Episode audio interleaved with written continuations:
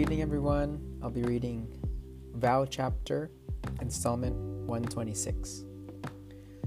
After Shinichi Yamamoto's visit, Cuba stepped up its cultural and educational exchange with Japan. On January 6, 2007, SGI Cuba was officially recognized as a religious organization by the Cuban government, and a special signing ceremony was held. The United States gradually relaxed its economic sanctions against Cuba, and in 2015, diplomatic relations between the two countries were restored. On June 26, 1996, following his trip to Cuba, Shinichi made his first visit to Costa Rica, located next door to Panama and known as the Green Paradise of Central America. It was the 54th country he had visited. Costa Rica was a nation that had enshrined its constitution in its constitution the abolition of its military and proclaimed its perpetual active and unarmed neutrality. On June 27, Shinichi met with Costa Rican President Jose Maria Figueres Olsen at the presidential offices in the capital, San Jose, after which he had attended a gathering, gathering with SGI Costa Rica members and presented them with a poem.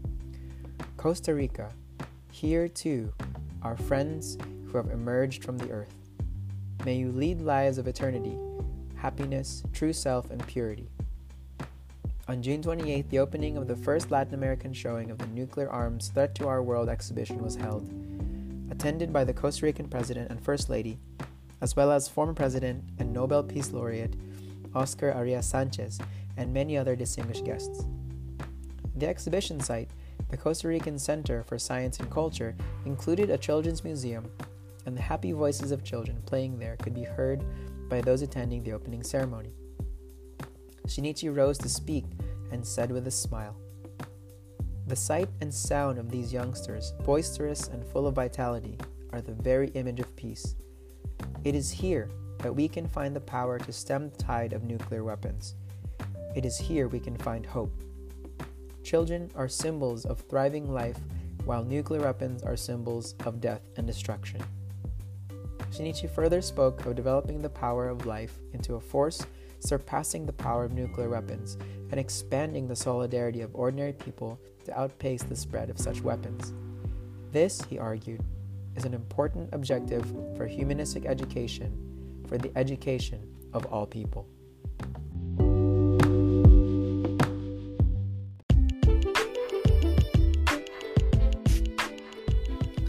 Thanks for listening, everyone. Just want to share a few thoughts on installment 26.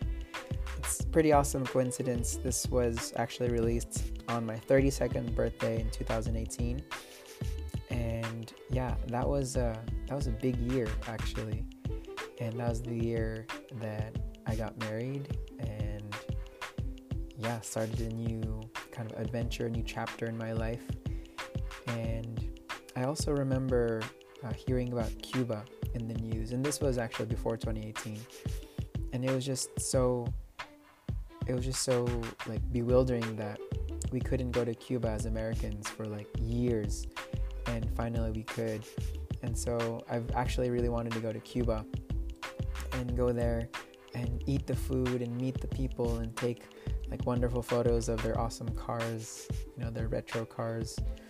And I've actually wanted to go to Costa Rica as well um, I really want to go surfing over there and eat the food as well and talk to people. And yeah, I just uh, this is this is an ama- this awesome chapter. I really was amazed that Sensei had visited 54. This is the 54th country when he went to Costa Rica, and yeah, Costa Rica is pretty awesome in terms of abolishing their military and so Costa Rica, I really feel has we have a lot to learn. Like, I mean, imagine the U.S.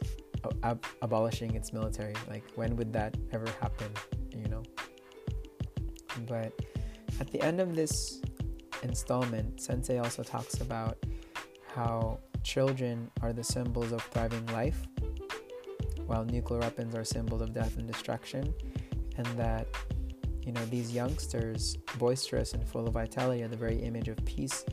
And I can't agree more. I mean, looking at my daughter, definitely she is like the embodiment of peace. She's like bodhisattva all the time. And you can see the 10 worlds clearly through her life, but it's clear that she's just full of hope, you know. And I, I mean, studying nuclear weapons um, for the past five years, I also really, I really do feel that it's important to kind of like of course spread and um, like nuclear anti-nuclear weapons education but more importantly like developing this life force that surpasses the power of nuclear weapons. And we have to believe that we can abolish nuclear weapons. I mean we're, we're almost getting there but at the same time it's like i feel like some people don't really care about nuclear weapons. It feels so distant but literally nuclear weapons have the potential to destroy our entire planet.